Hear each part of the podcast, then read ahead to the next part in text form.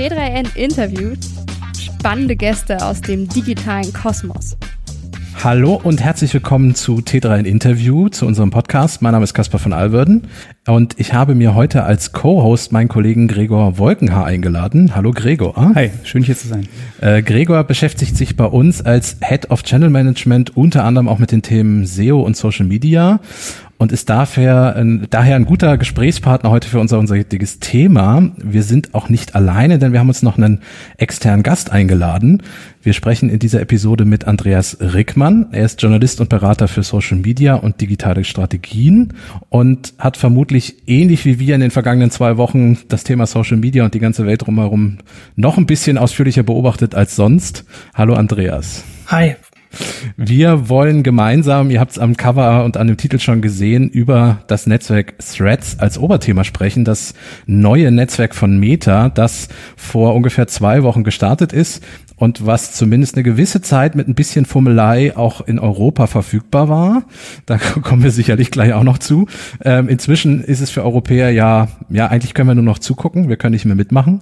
Ähm, trotzdem ist diese erste Woche super spannend gewesen, sehr viel Bewegung da gewesen und wir haben uns gedacht, lass uns doch trotzdem mal zusammensetzen und über Threads sprechen und auch mal gucken, wie das vielleicht mit der ganzen Sache weitergeht.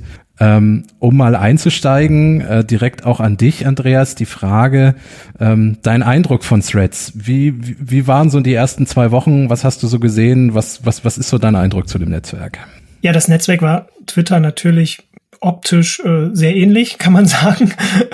Und ähm, Meta hatte eine ganz gute PR-Geschichte da ja auch drauf bekommen und hat es dann ja auch geschafft, dass fast jeder darüber gesprochen hat, jeder darüber berichtet hat. Der Login war sehr einfach äh, über Instagram, was dann dazu führte, dass dann ja in den ersten Tagen ja laut Meta eine dreistellige Millionenanzahl an NutzerInnen sich da zumindest angemeldet hat und war dann schon äh, ja ist noch ordentlich was passiert, kann man dann schon sagen, für den Start. Also das, zumindest den Start haben sie sehr gut hinbekommen. Ja. Ja, das ist auch so ein bisschen mein Eindruck. Also ich äh, habe in der ersten Woche ähm, sehr, sehr viele Leute dort irgendwie wieder getroffen, die ich von Twitter kannte, ähm, die man irgendwie bei Instagram auch mal gesehen hat. Also es ist echt eine wirklich bunte Bubble da gewesen, auch unter anderem eine europäische Bubble. Also es ist nicht rein amerikanisch gewesen, das kann man wirklich sagen. Ja, ja es hatten sich viele dann über diesen kleinen Umweg äh, bereits bereits angemeldet, obwohl Threads ja offiziell in den EU-Ländern im Moment noch nicht freigeschaltet ist oder auch noch ähm, nicht nutzbar ist, kommen wir gleich wahrscheinlich noch zu. Mhm. Aber es war schon überraschend, viele ähm, waren dann plötzlich da zu finden, auch bis hin zu Medienmarken, äh, beispielsweise der Tagesspiegel oder äh, die Zeit, die dann sehr schnell auch vierstellige Follower-Zahlen hatten. Ja. Und da konnte man diesen First-Mover-Effekt dann auch ganz gut sehen, ja. Ja. Lass uns doch mal ganz kurz auch ähm, direkt bei diesem erst ein bisschen zugänglich und dann so ein bisschen Sperre. Ähm, hast du eine Idee, wieso wir erst relativ einfach, also zum Beispiel mit einem US-amerikanischen App Store-Account, ähm, die App runterladen konnten und dann reinkamen und wieso dann Meta nach einer Woche doch irgendwie den Hahn zugedreht hat? Ich glaube, darüber kann man nur spekulieren. Meta hat sich natürlich angeschaut, denke ich mal, ähm, wer, wer da alles aus den EU-Ländern oder wie viele Leute sich aus den EU-Ländern da angemeldet haben und hat sich dann letztlich dafür entschieden zu sagen, so, okay, wir machen jetzt diese Schnittstelle hart dicht und die Leute können nur noch zugucken aktuell. Ja, da laufen, glaube ich, sehr viele sehr viele unterschiedliche Dinge gerade im Hintergrund zwischen Meta und, und der EU, auch auf politischer Ebene, was aus meiner Sicht auch so ein kleines, ja, Spiel der, der Muskeln ist, so ein bisschen, wer setzt seine Interessen dadurch? Ist das diese Regulierung der EU oder ist das, sind das die Interessen von Meta? Was sagt der Verbraucher letztlich dazu? Also welches, welches Bild hat der Verbraucher? Sagt der Nutzer so, verdammt, ich sitze hier in Deutschland, kann das nicht nutzen, wegen diesen strengen Regeln der EU? Oder sagen die, hm, ich finde es gut, dass meine Daten geschützt sind. Das sind ja auch immer so zwei, zwei Dinge, äh, die man abwägen muss.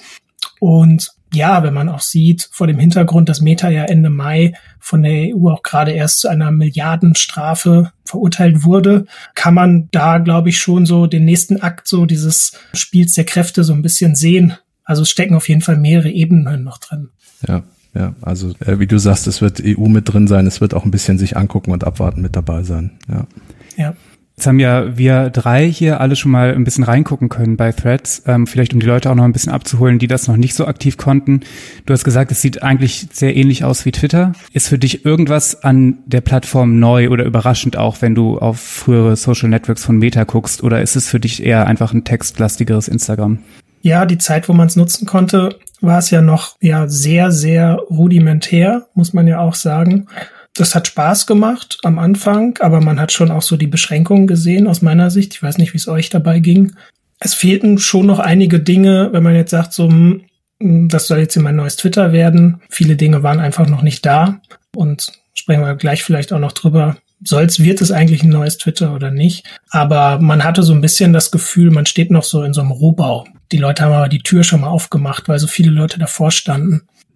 Ja, es äh, hatte auch so ein bisschen den Eindruck, dass man in dem Moment, wo bei Twitter sowas wie diese ähm, Lesesperren oder diese Lesefrequenz, äh, also nee, es ist keine Sperre, sondern es sind äh, Grenzen, die sie eingeführt haben. Also nochmal rückblickend, äh, Meta hat, äh, Twitter hat ja relativ kurzfristig gesagt, äh, Tweets müssen wir einschränken, ihr könnt nur noch so und so viele lesen. Und, und dann hat es so ein bisschen den Eindruck, oh, bei, bei Twitter brennt's gerade, jetzt müssen wir wirklich mal mit Threads äh, auf die Straße. Hat es zumindest so den, für, für mich so kurz den Eindruck, weil, wie du sagst, es war sehr rudimentär. Es fehlten ja selbst so Dinge wie Hashtags oder eine echte Suche äh, oder solche Dinge. Mhm. Ja, das hat der ähm, Instagram-Chef Adam Mosseri ja, ich glaube auch bei der New York Times auch gesagt, dass es ein sehr kurzes Zeitfenster dafür gab, auch Threads an den Start zu bringen und dass sie deshalb dann auch ja sehr fix rausgegangen sind damit ja, man muss vielleicht noch dazu sagen, Meta beziehungsweise Facebook vorher, das haben sie, also sie haben ja schon sehr lange auch äh, im Blick, irgendwas in diese Richtung zu machen. Und es gab, wenn man sich genau anschaut, welche kleinen Apps Facebook, Instagram etc. in den vergangenen fünf, sechs, sieben, acht Jahren auch immer als Testballons rausgebracht haben und die auch gar nicht erfolgreich waren, die vielleicht auch so ein bisschen in diese Richtung gingen, hm, sieht man schon, dass da jetzt irgendwie eine Chance für Meta ähm, da war oder ist, auf die sie vielleicht auch schon sehr viele Jahre lang gewartet haben. Darum kann man dann jetzt dann auch sehen, ja, mit welcher Konsequenz sie dann versuchen, da auch reinzugehen. Mm, du hast gerade schon gesagt, dass es sich sehr belebt anfühlte. Vermutlich einer der Gründe ist ja, dass ich bei Threads direkt auch den Accounts folgen konnte, denen ich bei Instagram folge. Das wird mit dazu beigetragen haben, dass es sich so belebt angefühlt hat, oder? Ja, die, ähm, der große Vorteil von Threads ist ja, dass ich ähm, mich über, über Instagram einfach sehr leicht einloggen kann. Das heißt, diese Zahl, dass nach fünf Tagen 100 Millionen es 100 Millionen Nutzer gab, die ist ja auch nur begrenzt aussagefähig, weil die Leute konnten sich ja einfach so quasi rüberschalten von Instagram. Der Vorteil dann genau das, was du gerade gesagt hast. Sie bekommen dann auch noch angezeigt, hier, schau mal, hier sind auch deine Kontakte von von Instagram. Das heißt, man hat sofort ein Umfeld, was man kennt, wo auch etwas passiert, was einen möglicherweise interessiert, was einen den Start dann vielleicht auch ein bisschen leichter macht und was einen dann eher dazu bewegt, dass man auch häufiger wiederkommt.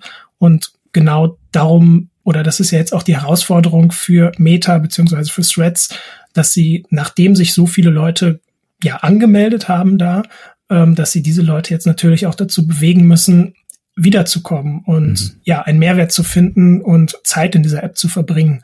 Sie haben es ja, ja, man kann schon sagen, aus Sicht von Meta klug gemacht, beziehungsweise wenn man dann mal in die AGBs reinschaut, sieht man ja auch, äh, ich kann meinen Threads-Account stilllegen. Wenn ich ihn aber löschen möchte, dann lösche ich auch meinen Instagram-Account wieder. Ähm, und das sind halt so viele kleine Dinge, wo man dann auch dran sieht, da steckt ein bisschen System auch hinter. Wir haben jetzt gerade drüber gesprochen, dass man Follower von Instagram super einfach mit rübernehmen kann, weil das ja im Grunde auch ein Account ist. Wie sieht es denn aus, wenn ich Follower von anderen Plattformen irgendwie dazu bewegen wollen würde? Also wir sprechen jetzt mal davon, Threads ist in Europa auch wieder verfügbar und solche Dinge. Ähm, wie sieht es denn da aus? Wie kriege ich denn die Leute dazu, mir da zu folgen? Reicht einfach, wie das damals als Mastodon aufkam, zu schreiben, ich bin übrigens auch da, äh, ihr findet mich dort und dort? Oder, oder gibt es da irgendwelche Strategien, wie ich meine Follower rüberkriege? Ja, das ist so ein bisschen, also über Instagram kann ich ja beispielsweise auch in Instagram Stories meine ähm, zeigen, hier, ich habe was bei Threads geschrieben und Meta hat ja auch angekündigt, dass es künftig auch möglich sein soll, dass man sein Threads-Account auch quasi mit anderen Netzwerken wie Mastodon dann quasi auch nutzen kann. Hm. Ich glaube, das ist so ein bisschen ein zweischneidiges Schwert, weil einerseits sagt man im ersten Augenblick, ja, hurra, das ist ja ganz toll und ähm, die, große Plattform, das aber dass das jetzt dezentraler wird, ist ja total begrüßenswert. Andererseits ist es auch so ein bisschen die Frage, steckt da so in der langfristigen Strategie nicht eher ja sowas dahinter wie, okay, wir fressen jetzt erst die anderen ähm, auf und dann bauen wir das Feature Set für Threads so gut aus, dass alle das nutzen müssen und erdrücken damit die anderen. Und wenn man jetzt sich anschaut, was hat Meta die vergangenen fünf bis zehn Jahre gemacht, dann war ja genau das auch immer die Strategie, muss man ja auch sagen. Deswegen wäre ich da erstmal ein bisschen, glaube ich, ist da so eine gewisse, wie soll man sagen, eine gewisse Vorsicht schon angebracht. Und ja, was andere Wachstumsstrategien angeht, ist, glaube ich, noch total früh zu sagen, mhm. okay, das ist jetzt unsere Wachstumsstrategie für, für Threads, vor allem vor dem Hintergrund, dass es letztlich in Europa beziehungsweise in den EU-Ländern im Moment ja einfach auch gar nicht wirklich nutzbar ist. Ich wollte ActivityPub eigentlich später erst ansprechen, aber wenn du es schon erwähnt hast, dann können wir kurz noch dazu bleiben.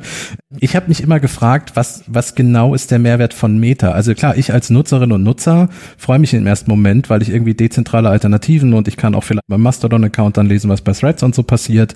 Aber für Threads ist das doch erstmal, also für Instagram und für Meta sehe ich jetzt gerade den großen Vorteil nicht oder, oder bin ich da einfach blind auf einem Auge? Also was, was bringt das Meta, sich dann irgendwann mal so zu öffnen? Weil noch ist ActivityPub ja auch noch gar nicht verfügbar bei, bei Threads. Ja, ja.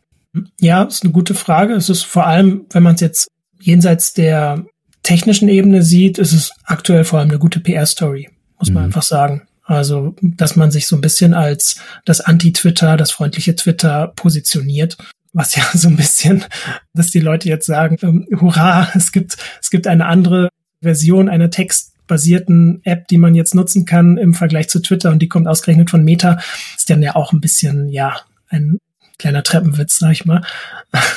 Aber ähm, ja, im Moment, glaube ich, ist das so, ja.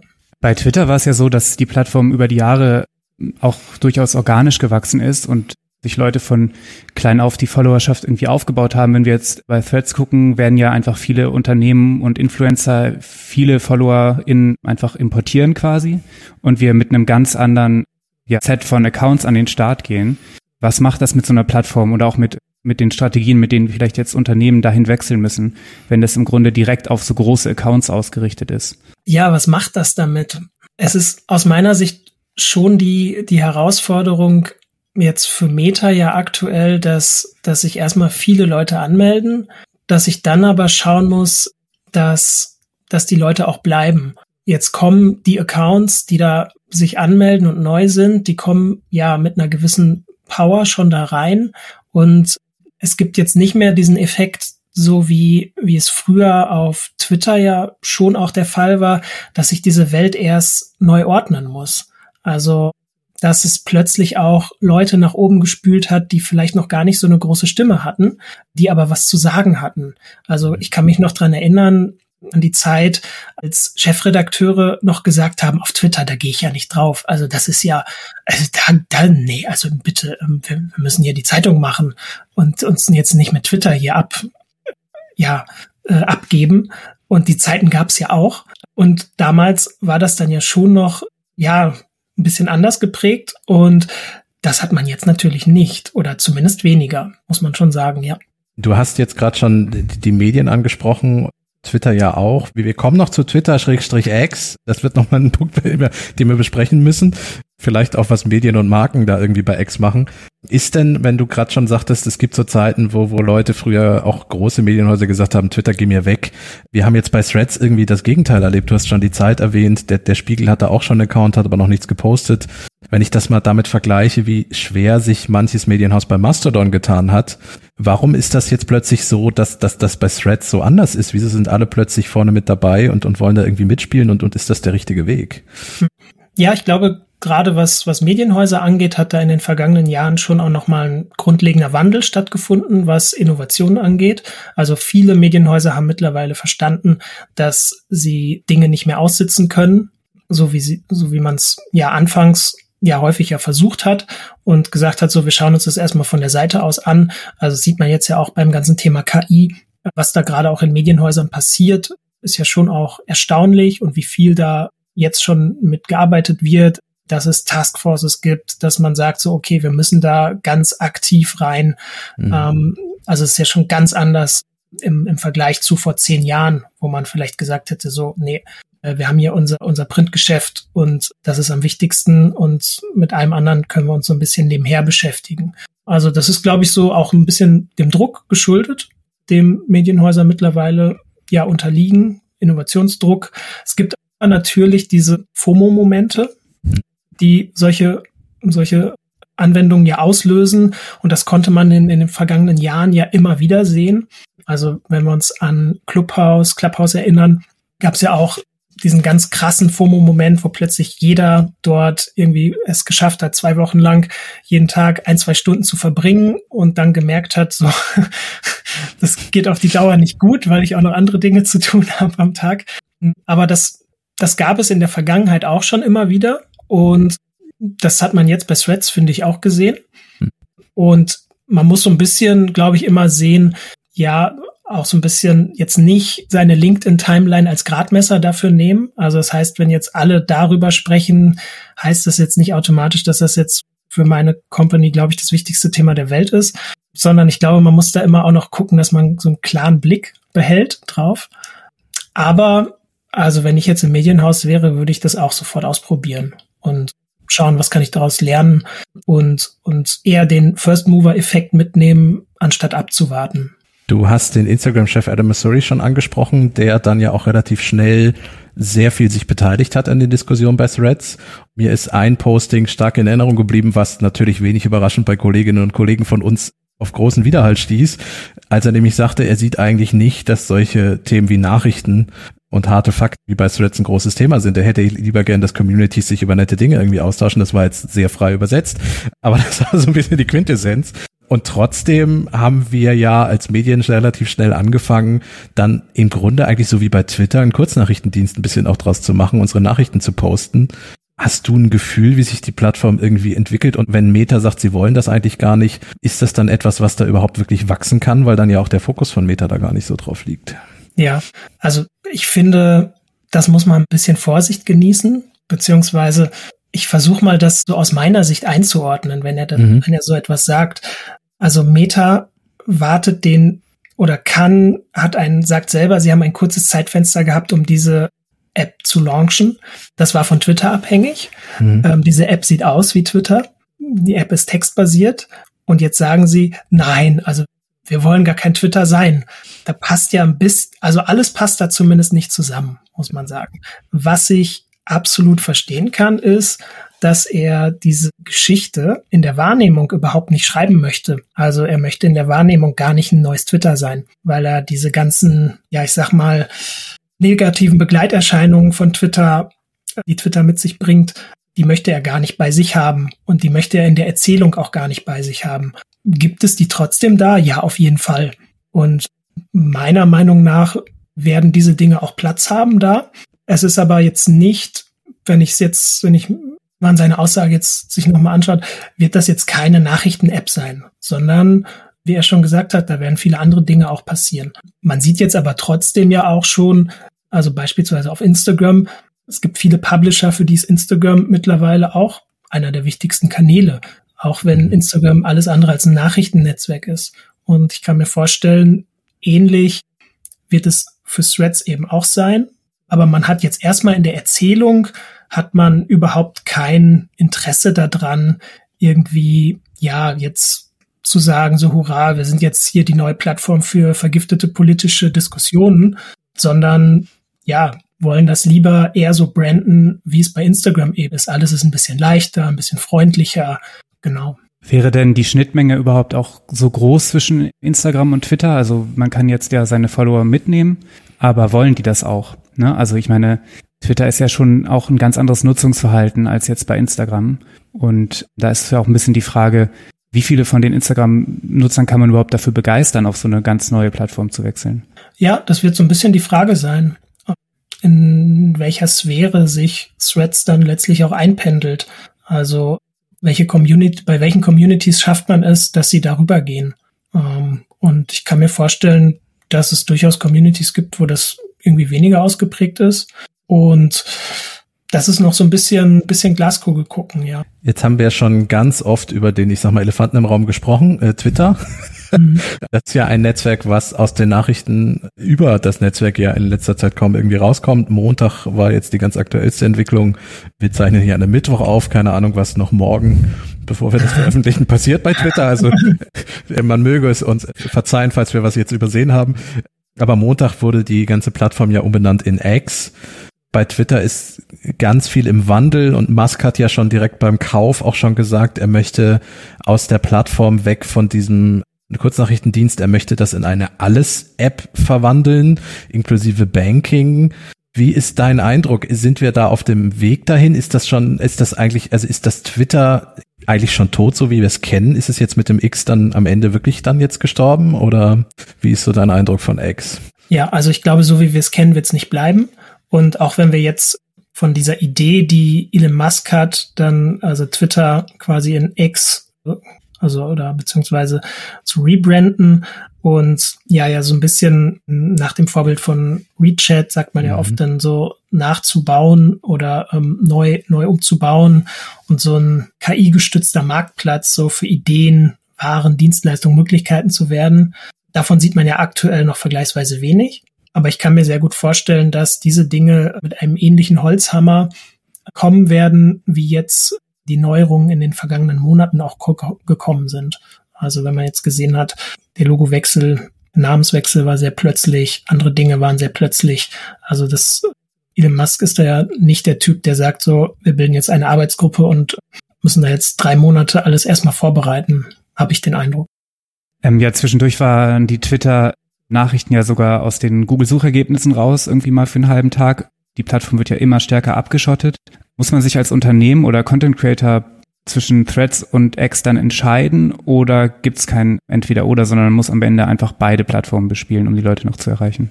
Ich glaube, das kommt total auf das Thema an, wo man unterwegs ist. Ich kann mir gut vorstellen, dass, dass es beides parallel geht wie man es jetzt bei vielen anderen Plattformen eben auch sieht.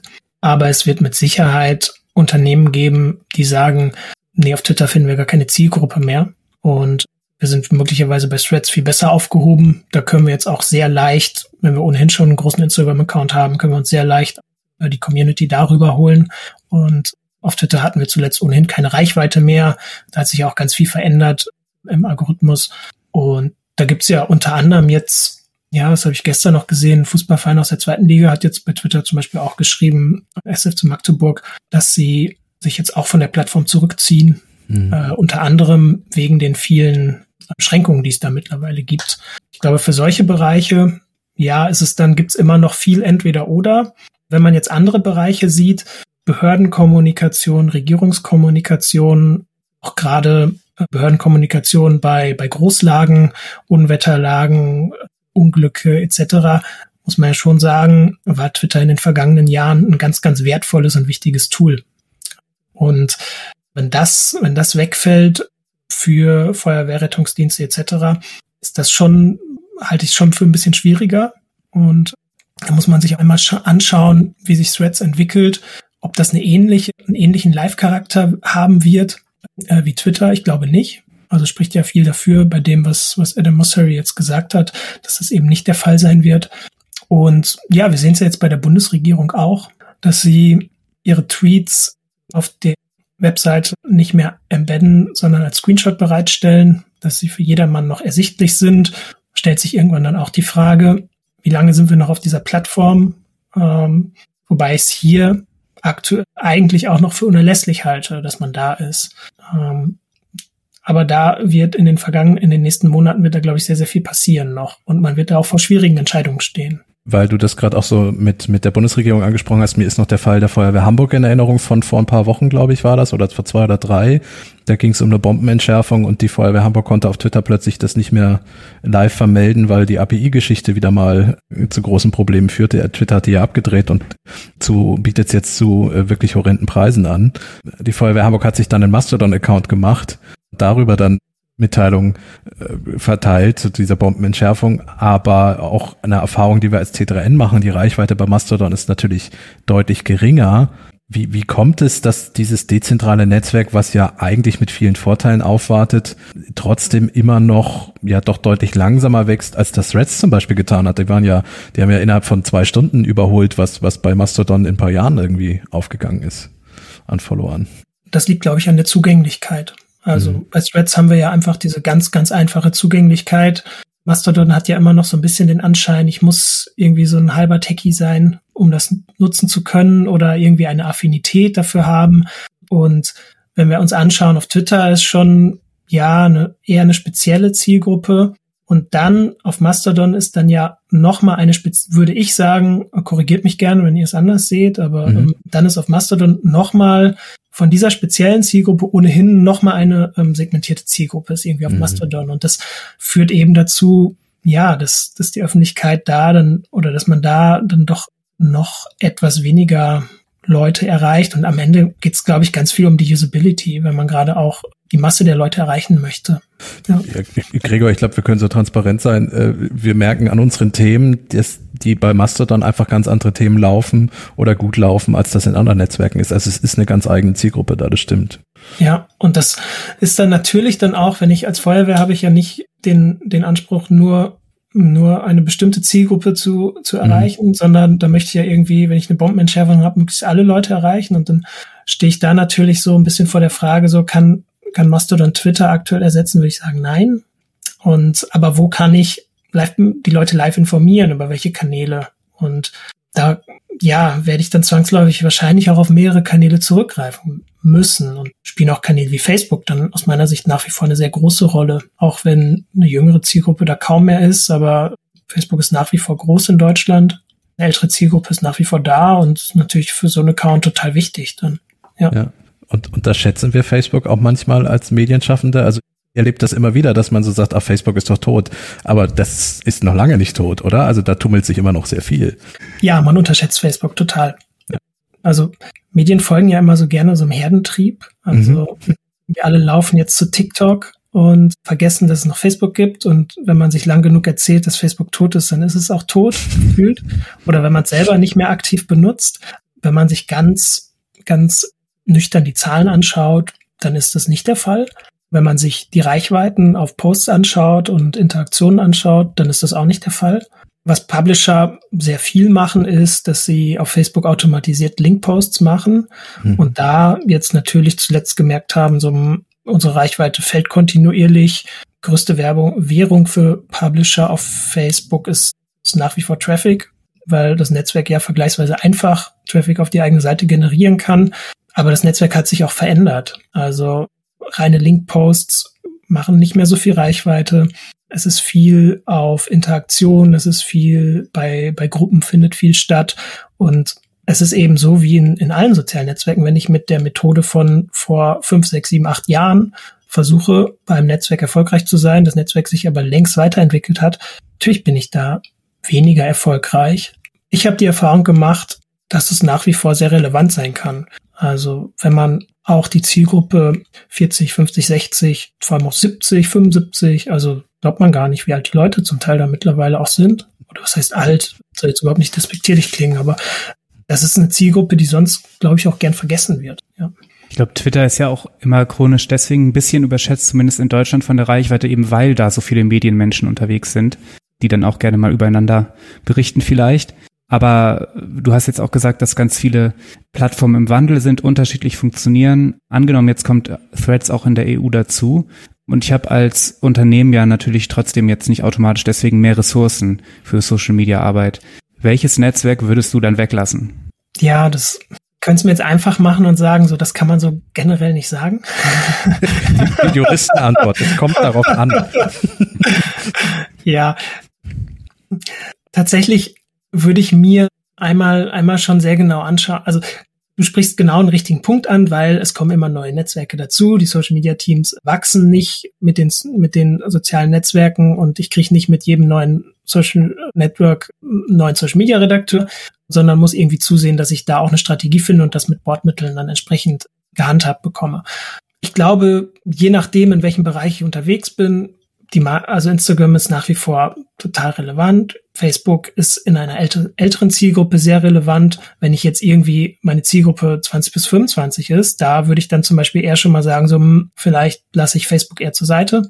Und was man jetzt ja auch sehen kann, ähm, man kann viele Inhalte ja durchaus auch für mehrere Plattformen planen. Mhm. Das ist jetzt quasi nicht der Idealfall für oder nicht der große Traum jedes Social Media Redakteurs, weil man sagt ja immer so, ja, jetzt Netzwerk ist ein unique und du musst es besonders bespielen und eigene Formate, aber wenn man jetzt gerade zum Beispiel das ganze Hochkantformat sieht, äh, Reels, TikTok, YouTube Shorts, da gibt's ja durchaus auch schon Schnittmengen, auch wenn TikTok ja schon nochmal sehr anders funktioniert als die Reels auf Instagram, aber es gibt da zumindest gewisse Synergien.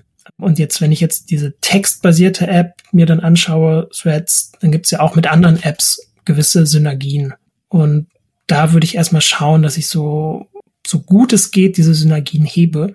Wie gesagt, ist jetzt in einer idealen Welt habe ich genug Ressourcen für, für alle Netzwerke, aber jeder, der im Bereich Social Media arbeitet, weiß, dass er nicht in einer idealen Welt arbeitet, sondern Betreuung von Accounts häufig auch ein Stück weit Mangelverwaltung ist. Deswegen würde ich da einmal so rangehen. Ja, und ich würde schon, mir schon auch anschauen, was sind, was sind die, was sind so meine ein, zwei Hauptaccounts? Also wofür produziere ich meine Inhalte zuvorderst? Damit ich nicht so dauernd oder damit ich nicht diesen ganz großen Bauchladen vor mir hertrage, wo ich alles mache, aber nicht so richtig. Also diese Fokussierung, je mehr Netzwerke es gibt, desto wichtiger ist aus meiner Sicht einfach auch die Fokussierung. Und da kann man ruhig auch den Mut haben, mal Sachen wegzulassen. Das, das wäre schon fast ein schönes Schlusswort, aber soweit sind wir noch nicht ganz. ich möchte einen Punkt nochmal ansprechen. Threads ist ja nun, wir haben es ja schon gesagt, in der EU noch nicht verfügbar, also jetzt auch ganz offiziell nicht nicht verfügbar, auch wenn sich Firmen da irgendwie schon rumtummelten. Ich habe BMW da rumlaufen sehen, Red Bull ist ganz stark da vertreten gewesen, als es losging. Nehmen wir mal an, ich würde mich jetzt gerne irgendwie schon mal darauf vorbereiten. Kann ich mich darauf vorbereiten, dass es in der EU wieder losgeht? Oder sagst du äh, einfach abwarten, was passiert und dann, sobald es ist, irgendwie mal gucken? Oder wie, wie gesagt, kann ich mich auf irgendwas vorbereiten? Ja, wenn man die App also wenn man die App erfolgreich machen will, dann muss man natürlich auch in der EU vertreten sein. Deswegen kann ich mir schon vorstellen, dass Meta ein ganz großes Interesse hat, da auch zügig an den Start zu kommen. Wie lange diese Spielchen mit der EU, nenne ich jetzt mal bewusst ein bisschen flapsig Spielchen, da noch gehen und man da einmal zeigen möchte, der, wer der Stärkere ist. Wer quasi. ist der Stärkere, genau. Bin ich selber sehr gespannt, wie lange das noch geht. Wir wissen ja auch, manchmal gehen Dinge bei Meta irgendwie dann auch plötzlich ganz schnell und dann kündigen Mark Zuckerberg oder Adam Mosseri dann plötzlich an, übrigens ab nächste Woche Big Announcement, Threads auch in EU, EU verfügbar. Mhm. Also da würde ich mich schon darauf vorbereiten, dass das auch, auch kurzfristig kommen kann, ohne ganz tiefe Einblicke dazu haben. Genau. Also ich würde es jetzt weniger auf die lange Bank schieben und sagen so, okay, das Thema ist noch weit von uns entfernt. Und dann, das heißt, jederzeit theoretisch bereit sein, loslegen zu können, wie sieht das Loslegen dann aus? Weil das, wir haben ja gerade auch schon drüber gesprochen, es ist ein sehr neues Netzwerk, es ist noch nicht so ganz klar, wie was funktioniert. Heißt das ausprobieren, loslegen und testen? In erster Linie ja, weil ich kann mir jetzt irgendwie meinen großen Contentplan irgendwie schon für Threads machen und sagen, da und damit legen wir los. Aber jeder, der operativ im Bereich Social Media arbeitet, weiß ja, dass jeden Tag Dinge passieren, die man so nicht erwartet und dass eigentlich ähm, ja das ständige Lernen und Verbessern, dass man dadurch seinen Account ja eigentlich gut macht und besser macht. Und deswegen, also so ein gewisses Gerüst kann auf keinen Fall schaden. Mhm. Aber ich muss schon auch bereit sein, Dinge da A auszuprobieren und B dann irgendwie auszuwerten und schnell in der Lage sein, auch Dinge zu verbessern und auf Sachen zu reagieren. Das erfordert, das sind natürlich Dinge, die sehr, die eine Dynamik erfordern, die viele Teamstrukturen vielleicht nicht sofort hergeben, beziehungsweise wo große Anstrengungen nötig sind. Aber meine Erfahrung ist, dass das der beste Weg ist, um einen guten Social Media Account und Auftritt zu machen und vielleicht auch ein bisschen über den Zaun drüber zu gucken, weil zugucken können wir in der EU ja noch. Also wir können ja, wir können ja reinschauen, mhm. wenn wir die App haben. Wir können ja gucken, wie sich das entwickelt. Wir können ja schauen, was, was amerikanische Marken und Medienhäuser machen. Also ab und an mal reinschauen, weil eigentlich ist das ja fast, also bevor wir loslegen, zeigen uns die anderen schon mal, wie es geht, oder? Ja, man muss, ist ja wie so häufig auf Social Media, man muss das Rad in den seltensten Fällen ja komplett neu erfinden. Ja. Und Inspirationen gibt's, gibt's da an jeder Ecke und auf jeden Fall ein Gefühl dafür entwickeln, welche, welche Beiträge erhalten viele Reaktionen, wie, welche Strategie fahren Marken, die mir vielleicht ähnlich sind. Das kann auf gar keinen Fall schaden, ja. Ja, also ich meine, Elon Musk baut ja Twitter oder X jetzt gerade sehr stark um, weil ja. es nicht rentabel ist aus seiner Sicht. Und ähm, trotzdem versuchen gerade ganz viele Leute eine Art neues Twitter aufzubauen. Da stellt sich ja die Frage, kann das überhaupt rentabel sein? Oder ist das eher auch irgendwie eine etwas kurzsichtige Idee, das so nachzubauen. Ja. Ich glaube, wenn wenn es einer rentabel machen kann, dann Meta, mhm. weil sie alle Strukturen dafür haben. Also ähm, sie wissen, wie wie man eine Plattform aufbaut. Sie können die, die Nutzer von ihren bisherigen Plattformen darüber schaufeln. Und wenn wir Rentabilität sprechen, vor allem, man wird dann vermutlich auch den Werbemanager für Instagram und Facebook dann relativ simpel für Threads nutzen können. Und da hat Meta dann schon sehr, sehr gute Voraussetzungen aus meiner Sicht, ja. Aktuell gibt's bei Meta ja, bei aktuell gibt's bei Threads ja noch keine Werbung. Genau, irgendwie mhm. sollte es erst eine Milliarde Nutzerinnen oder irgendwie so werden, hat Mark Zuckerberg ja. mal gesagt. Ob das jetzt eintritt, werden wir sehen, aber. Ja, genau. Ist ja auch nachvollziehbar, dass man, dass man jetzt erstmal einmal sagt, dass, dass da keine Werbung gibt, sondern Meta hat das in der Vergangenheit ja auch immer so gemacht, wenn sie neue Produkte mhm. eingeführt haben, dass sie dann nach und nach die Werbung dann eingeführt haben, also auch bei Stories etc. Und so wird's bei, bei Threads dann auch sein. Gut, dann würde ich sagen, bereiten wir uns intern und in unseren Social Media Teams alle miteinander darauf vor, dass da was passiert, gucken ab und an mal über den Zaun und schauen mal, was, was die Amerikaner und, und der Rest der Welt so schon macht. Und dann bin ich gespannt, wann es in der EU losgeht. Ich, ich meine, wir können ja so eine Art kleines Tippspiel noch machen. Was glaubst du, ist es noch 2023 so oder ist es erst im nächsten Jahr so? Also jetzt völlig aus der Glaskugel heraus. Ich würde sagen vor Weihnachten auf jeden Fall. Okay, gut. Oder ich auf jeden Fall, ich würde vor Weihnachten, ja. Okay, ich, ich sag Anfang 2024, Gregor, was tust ähm, du? Ich bringe da noch mal ein bisschen andere Ebene rein. Ich glaube, dass Mark Zuckerberg gerade so viel Lust darauf hat, Elon Musk zu trollen, dass es ähm, jetzt unter Umständen ganz schnell geht. Okay, gut. Ähm. Auch ein guter Punkt, ja. Okay, gut, dann verbleiben wir so und gucken, wer am Ende recht gehabt hat. Bedanken wir uns recht herzlich bei dir für deine Zeit und dein Gespräch und deine Themen. Danke euch. Und für die Hörerinnen und Hörer. Es Schaltet nächste Woche wieder ein und wir würden uns freuen und macht's gut. Bis nächste Woche. Ciao. Tschüss.